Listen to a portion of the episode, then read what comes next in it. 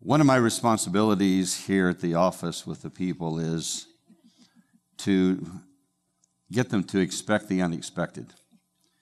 And in our folders today, it said that we're going to sing, we're going to do communion, we're going to dismiss the kids and welcome guests and take the offering, and then there's going to be a message. And so because of our past experiences, we were just expecting somebody to come up on the platform. In fact, I was trying to find a full pew to sit in, and when I told people around me that they were going to be on camera, you can tell they run easy with that, so I'm just back here by myself. A couple of weeks ago, knowing I was going to preach, about 4 o'clock in the morning, I woke up, and I really didn't think it was sermon-related, but I woke up, and I was in and out of a sleep, and I kept asking, I was asking this question to God, is there more? Is there more? Is there more? Is this all there is? And I was being frustrated. I was being kind of not confused, but just really feeling that something was missing, and I kept saying, is there more? In fact, it was so strong, I got up and I went and sat in my recliner. As I'm laying back in my recliner at 4 o'clock in the morning, God put this into my spirit. He said, your expectations should always exceed your experiences. If you get nothing else out of the message today, I want you to take that home with you, and we're going to unpack that in just a little bit. But in his book, Great Expectations, Charles Dickens said this. He said, all of us have expectations. If you're parents, you have expectations of your kids. If you're husband or wife, the husband has expectations of the wife, wife has expectations of the kids, and so on and so forth. If you're an employer or an employee, you have certain expectations. And believe it or not, even a congregation has expectations of their pastors. And to be very honest with you, we pastors, we have expectations of you.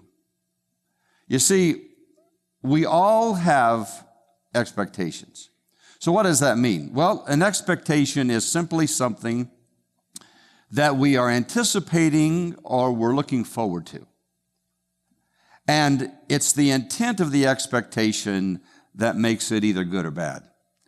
For example, if you were in Country Fair this morning, and I don't know what the number is, but you come across the number that the lottery is actually up to 225 million. So you go home tomorrow and you get a second mortgage on your house, and you go buy lottery tickets, expecting to win. That's bad. That's not a good expectation. But you see, the intent of it is really what makes it either good or bad. And the expectation that we place on others is really trying to get them to remain within or to come up to our standards. So sometimes I've said to people, you know, especially sometimes I've counseled with couples, and they'll say, well, he's the wife. He's not doing this, not doing this, not doing this. He's not sensitive. He's on and on and on. And I look at her and I say, he's not capable of that. He didn't grow up cleaning the house and washing dishes and doing laundry and all of the little, you know, things that your expectations. So what I said to her is, maybe you ought to lower your expectations. You see, we all have expectations, and in a few moments we're going to look, because you've been doing the Essential Jesus book, and in there you've been reading through Isaiah 49, Isaiah 50, and you come to Isaiah 60 and Isaiah 61. And you're catching this story of what has been happening, what has been taking place. But I want you to keep in mind, I'm going to repeat it a few times this morning, that our expectations should exceed our experiences. Honey, remember when you gave me a call in 1973? Remember? 1973, I was a nursing home administrator. We were living in Kokomo, Indiana, and she called me at the office and she said, "You're going to be a daddy." Our first child. We knew that she was expecting, and that was probably the term we used back then. If you met somebody, you would say, "Hey, have you heard, Barb Fisher's expecting, she's expecting." And so I remember that moment so clear on the phone when she said, "You're going to be a daddy." That was an expectation. Now, we went on, and we were so blessed, and we had this beautiful 11-pound, 8-ounce boy that exceeded our expectations. But a couple of years later, in August of 1976, actually it would have been earlier than that when we got the news, but in the first end of the year, first part of 76, my wife again said, "Guess what? We're going to have another baby." Now, my response could have been, "Well, I've already been through that experience. So what's the big deal? No muss, no fuss, just ignore it. It just, work through the 9 months and forget it." But it was that same sense of expectancy that gripped my heart because we knew that baby number 2 was coming. And he turned out to be just a little guy, 8 pound, 11 ounces. You see, the reason for this message and the reason of what I'm sharing with you today is this. I have this sense within the body of Christ that there are many people who attend with us on Sunday morning that are only living on your experiences. In fact, to be very honest, those experiences have come and gone a long time ago. But we found ourselves being content just living on our experiences. And you can tell when you're in conversation with people, because in conversation, they will start talking about something that happened 15, 20, 25, 30 years ago. And I believe that God put this into my heart this morning, because if you've been here the last 3 Sundays, 3 Sundays ago, we had a great time of prayer around the altar. Anointing and prayer. God did some great things, and many people, lives were touched. 2 Sundays ago, Pastor Jason had shared with you in a prayer time, and had talked about what God was doing, what God wanted to do, and expectation. Last Sunday, Pastor was talking about that some of you are here, and you know God's got something for you, but you just can't see it. And he challenged you to extend your faith, to begin to believe, in other words, begin to expect. And then we move right into this message this morning. Our expectations should exceed our experiences. Now, if you've been looking through Essential Jesus and reading through those scriptures, we find that Judah had experiences. They would follow God. They would disobey God. They would be taken into captivity. They would come out of captivity. They would follow God. They would disobey God. They would move back into captivity. Captivity, exile, over. Their main city, Jerusalem, had been destroyed. The temple had been destroyed. And if you read through Isaiah, you see this thread that is taking place. But in Isaiah 60, I think we have it on the screen for you. Isaiah chapter 60, verses 1, 2, and 3. 60, there we go, okay. Isaiah chapter 60, here is what Isaiah is saying to the people. "Arise, shine, for your light is come, and the glory of the Lord rises upon you. See, darkness covers the earth, and thick darkness is over the peoples, but the Lord rises upon you, and his glory appears over you. Nations will come to your light, and kings to the brightness of your dawn." And when I read that, And I guess there's only a preacher gets a grip of what's taking place. I could preach a whole sermon just on two words, arise, shine. Because the emphasis is that we have to arise before we can shine. And sometimes we find ourselves sitting by in idleness and complacency and a place of comfort, and we're saying, oh God, let me shine, let me shine, let me shine, but don't make me get up.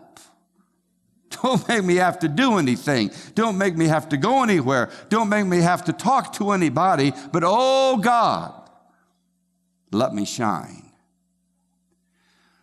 But this was a word of expectation that even though you have been going through all of these difficult things, now you're coming to the place where you're getting this word of encouragement. Arise, shine, your light has come. So this was the expectations of Israel. You see, God is a God of hope, which means a fresh start and a new beginning. And I don't know, maybe I'm just talking to myself this morning, but I know there are times in my life when I've needed a fresh start. I've needed a new beginning. I've needed a second chance. I have been in that place that I have fallen. I have been in the place where I've been confused. I've been in the place where I've been sitting idly by. And I think that some of that is what prompted that 4 o'clock wake-up call. God, is there more? Is there more? Is there more? Because I'm saying in my flesh, if there's no more to expect, I want to be out of here. I don't want to hang around. Some of that could be a little bit of my ADD. Some of that could be the fact that I get kind of bored after a while when it's the same old, same old, same old. But I really believe that God has a word for us today. And I believe that he has a word for you as a congregation and as pastors, that he's saying to us, arise. I've got more for you. Arise. There's something else to do. Arise and shine, for the light has come. Now, expectations of Israel. What about expectations of God? Does God have expectations? You bet he does. He said to love the Lord your God with all your heart, soul, mind, and strength. Love, love, love, love. And why do we have such a difficult time with that? Honestly, it's because that there are some of us here today that have still are having difficulty loving ourselves. And the scripture tells us that if you can't love yourself, you can't love other people. We're having difficulty with love because of our growing up environment, because of our dysfunctional families, because of our parents that never really knew how to display or to show us love. And therefore, pastor gets up and we talk to you about loving God with all your heart, soul, mind, strength, love, love, love, unconditional love. And it's just like, I don't know what they mean. But that's God's expectation. Loving the Lord God with all of our heart, soul, and mind. Do not follow other gods, for the Lord your God is a jealous God. And it's not that he's jealous of you and I because of what we can do. It's not that he's jealous of you and I because we're living in the present. He's jealous over us because he wants our affection and he wants our love. And he doesn't want us to share that with the things of the world. And God becomes jealous over us. He wants us to live a life of integrity. He wants us to live a life of loving others. He wants us to live a life that is in harmony with others, and even loving those who do not love you in return. That's God's expectation. In fact, there was a quote that goes like this: tell me whom you love, and I will tell you who you are. Tell me whom you love, and I will tell you who you are. Now, with that understanding, the application simply would be, our needs, the things that we believe we want, and our expectations of what makes life meaningful can only be brought into harmony by deciding how we will live our life. So I've said all of that as kind of an intro for my third point here this morning, because we are now going to share with you what are the expectations of ourselves. I don't remember. I'm hoping that the media has it. If they don't, that's okay. John chapter 14, verses 12 through 14. Are we able to put that on the screen? If not, we can read it. I'll even give you a few moments if you want to find it and put it up there. That's fine, and I'll just use it when. There we go. Okay. John chapter 14, verse 12 through 14. Jesus says this. I tell you the truth, anyone who has faith in me will do what I have been doing, and he will do even greater things than these, because I am going to the Father. And I will do whatever you ask in my name, so that the Son may bring glory to the Father. You may ask me for anything in my name, and I will do it. Now, sometimes we glaze over that. And in fact, can we just put that back up there again? Just leave it there for a while. Sometimes we will glaze over that because we're looking for a quick fix. And we'll say, oh, Jesus said, ask anything in my name and I'll do it. And we don't stop to understand, first of all, if you have faith in me, and then ask in my name. Ask in my name. Let's go back to the lottery for a moment. You have put your second mortgage on your house because you want the $225 million lottery ticket. And then in your time of devotions, you're saying, Dear Jesus, in your name, I'm asking that you let me win the lottery. In your name. And just for good measure, in your name. There's another verse, because God's word never contradicts itself. There's another verse that says that we have not because we don't ask with the right intentions. So when we look at that verse, then it says, in my name, that the Father may be glorified. And so when we look at the expectations of ourselves, I'm asking you this question. Is it really possible for believers to do greater works than Jesus? If I took a moment to come down here, and I won't do it, I won't put you on the spot again, if I were to a moment to just go individually and say, do you think that you could do works greater than Jesus? Do you think you could do works greater than Jesus? And just individually, right down the row, there's some of you that probably... You're going to answer like you think I want you to answer. You're going to go, yes. But there's going to be others that's going to say, no, don't think I can. Don't think I can. Why not? You see, experience tells us that the disciples were with Jesus for 3 years. They had watched him heal. They had witnessed miracles. They had experienced feeding of thousands. They were there when the waves became obedient and the wind stood still.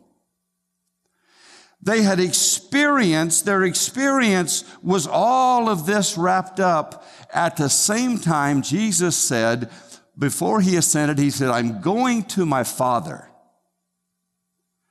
And he will send you a comforter. He will send you the Holy Spirit. Do you see the connection? Jesus going to the Father sending the Holy Spirit in us is able to do greater things. Now, people will say, well, how can you do anything greater than what Jesus did? Well, part of that you have to understand. It wasn't that the miracles were greater, or the healings were greater. But it was the fact because of making disciples, the numbers became exponential.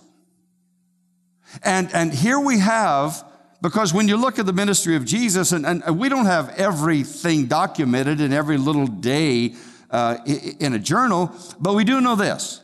We do know that when Jesus left this earth, he had 120 disciples in the upper room on the day of Pentecost. We know that he had about 500 disciples in Galilee. We know that he had healed and he had done some of these things. And that's, and I'm not making it sound small or trivial, but that's about it. 3 years. That's not bad for 3 years, but that's all that he had. But he said, if I go to my Father, he's going to send you a helper, a paraclete, a counselor. He's going to send you the Holy Spirit, that when the Holy Spirit comes, greater works will you do. And it wasn't long before, after his ascension, that on the day of Pentecost, when the Holy Spirit fell upon those 120, and immediately following that, Peter stood up and preached, and 3,000 people came to Jesus. I would say that's a greater work.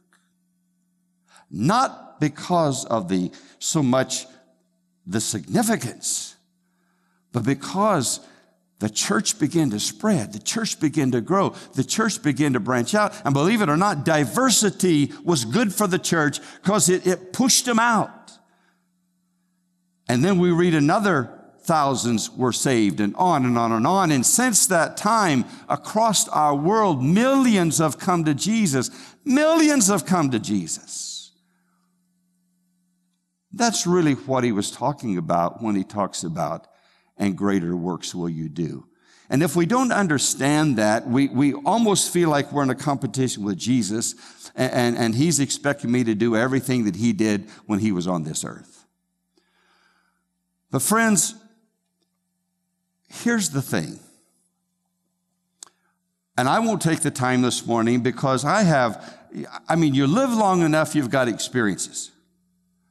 And I've always said you can't teach experience. It's something you learn as you go.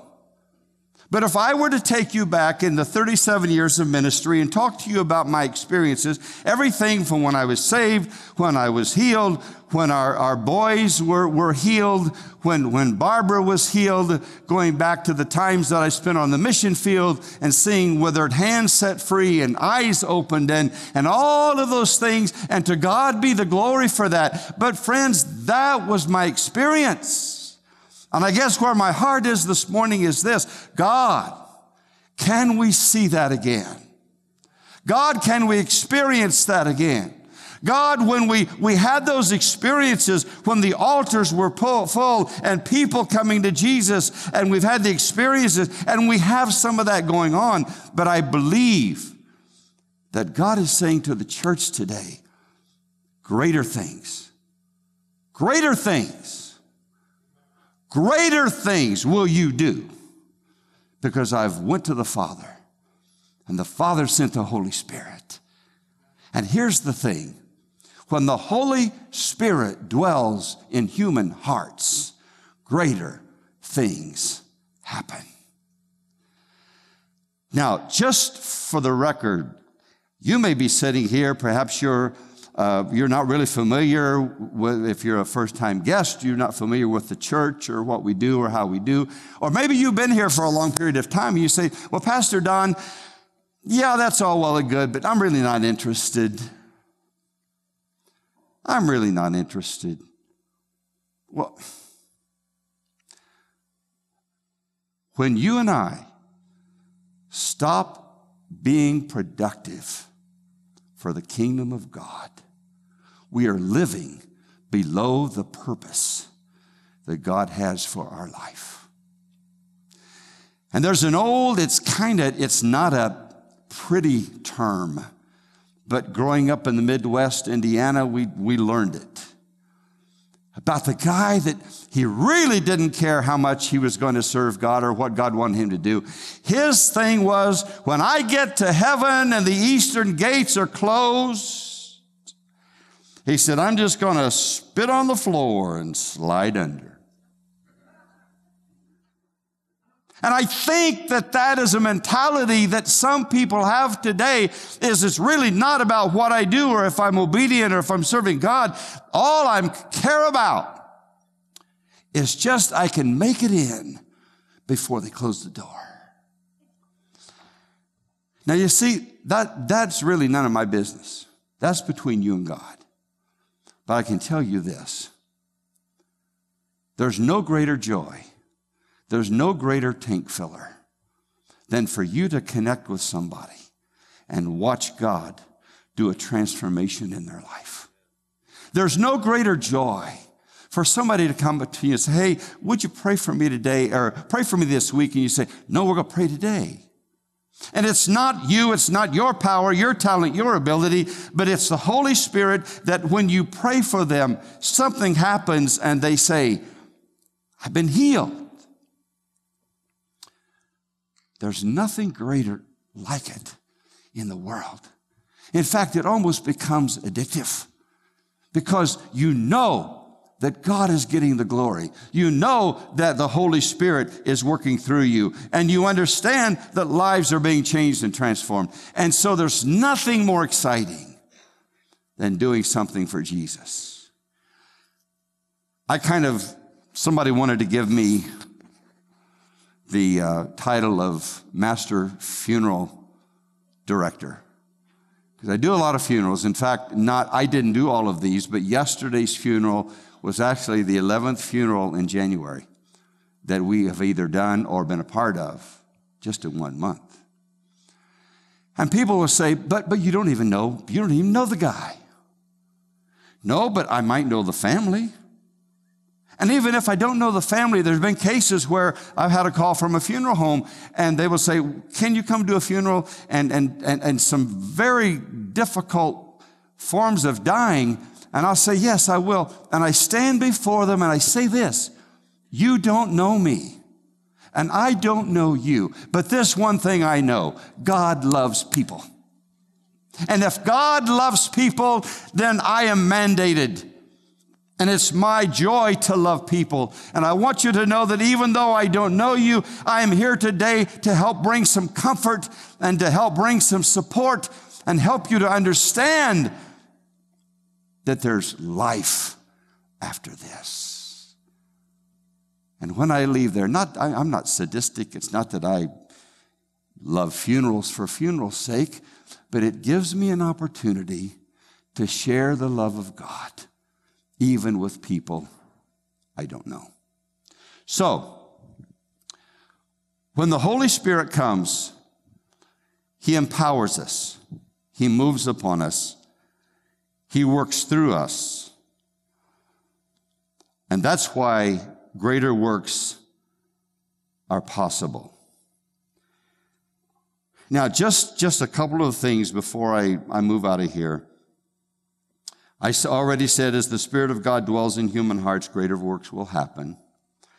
But let me just make a note here. Greater works produce a spiritual accomplishment, not just a physical manifestation. Greater works will produce a spiritual accomplishment, not just a physical manifestation. Because what happens to the body is only temporary. What happens to the spirit is eternal. And we all want, and I understand there are people here today and some of our precious friends who are physically challenged, and I've been with them for years, and they were saying, oh, but wouldn't it be great just from now till Jesus comes, if I could get up and walk and I could run and I could move around. And I don't have an answer for that. All I know is God is sovereign.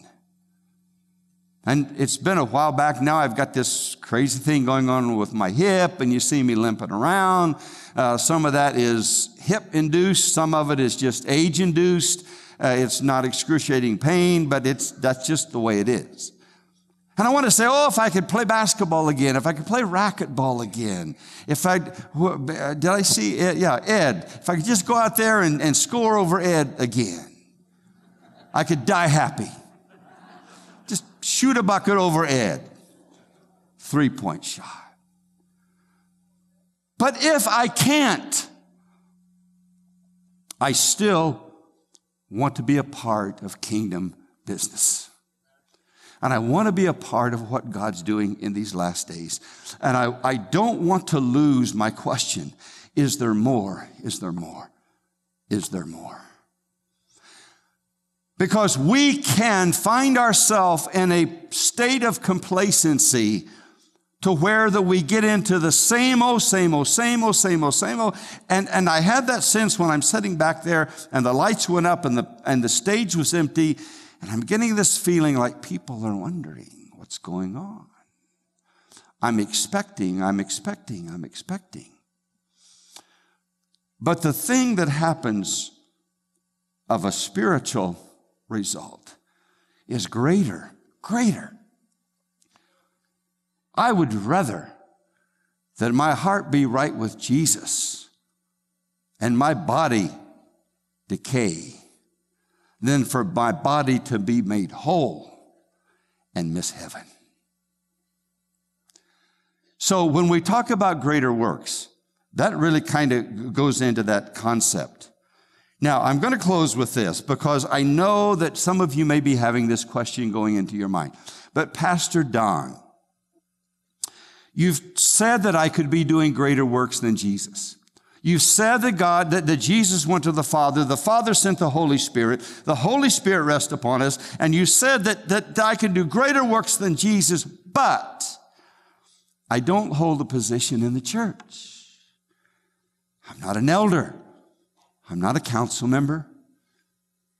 I'm not a Sunday school teacher. I'm not an usher. I'm not a greeter. I'm not a butcher, baker, candlestick maker.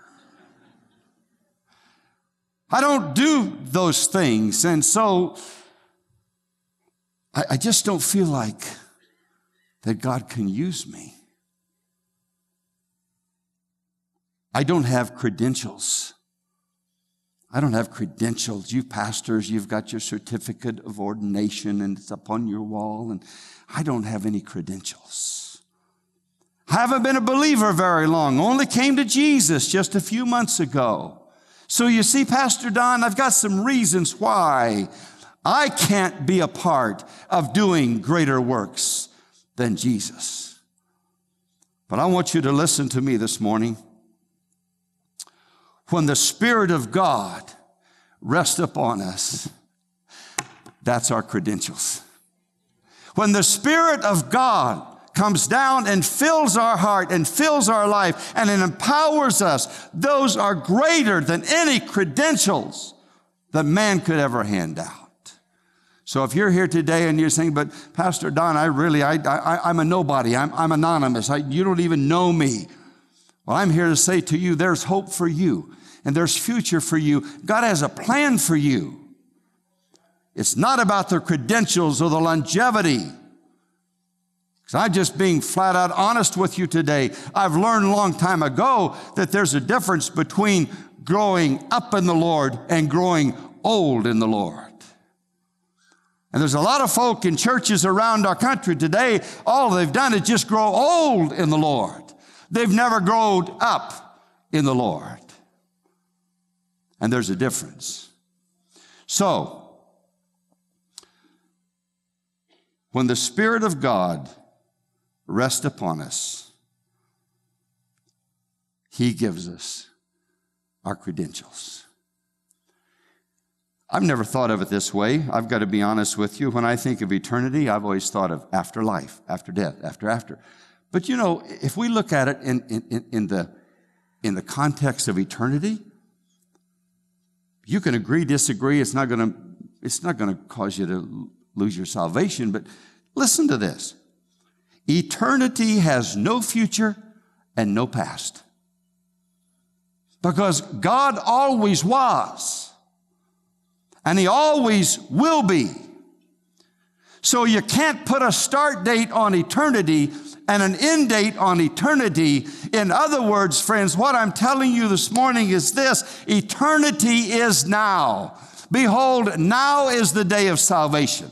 This is the day the Lord has made. Let us rejoice and be glad in it. This is the time I must sing. This is when God is wanting to do some great and mighty things. And so the life application is this: how are we an influence in the spiritual realm here on earth? Because if the only reason we come on Sunday morning, the only reason we come together is to grow and think and to learn, and if that's the end goal, something has to change in our thinking. Because what we're going to find is all we are doing is we're growing old in the Lord, but we're not growing up in the Lord. So I don't want to leave you on a downer this morning. I want to go back, and don't have to put it on the screen, but I want to say to you as a church, arise and shine. Arise and shine. Say, well, Pastor Don, what are the practical things? Arise and journey with the power of the Holy Spirit with Pastor Jason. Arise and meet with Pastor John when he's going through the Shape class to help you understand your personality and purpose and calling. Arise when there's a call for volunteers. Arise, arise, arise. When Serveri comes on the board, arise. And Serveri, arise and shine. For the glory of the Lord is upon you. And he will turn your mourning into joy. He'll turn your sadness into happiness. But remember, our expectations should always exceed our experiences. Arise with me this morning. Heavenly Father, we thank you today that sometimes it's okay to mess with the expected. Sometimes as you work through our lives, as you walk with us through our journey, sometimes we have to understand that you just every once in a while take us on the unexpected. But Father, I pray today for this church. I pray for these precious people in this church. God, in my heart, in my spirit, I see them. I see them as people who are discipling, people who are praying for people, touching people's lives, people who are bringing hope and comfort and support and strength to those around them in the workplace and their neighborhoods and their families. And Father, I pray that our ears have been opened this morning, that your word has not fallen on deaf ears, but we've caught, and we're not really sure we know what it all means yet, but we've caught the message. When you said, greater works will you do, because I'm going to my Father, and he's going to send you the Holy Spirit.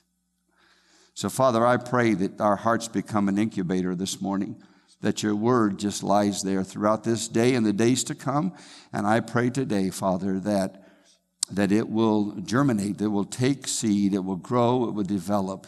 And Father, even out of those of us who feel we are the least, that we are the least likely to do great works, Holy Spirit, rise up within us and empower us to do what you've called us to do. And we ask this in your precious and wonderful name. Amen. Could we give God praise this morning? He wants to give you some expectations today. Have a good day in the Lord and enjoy your evening. God bless you.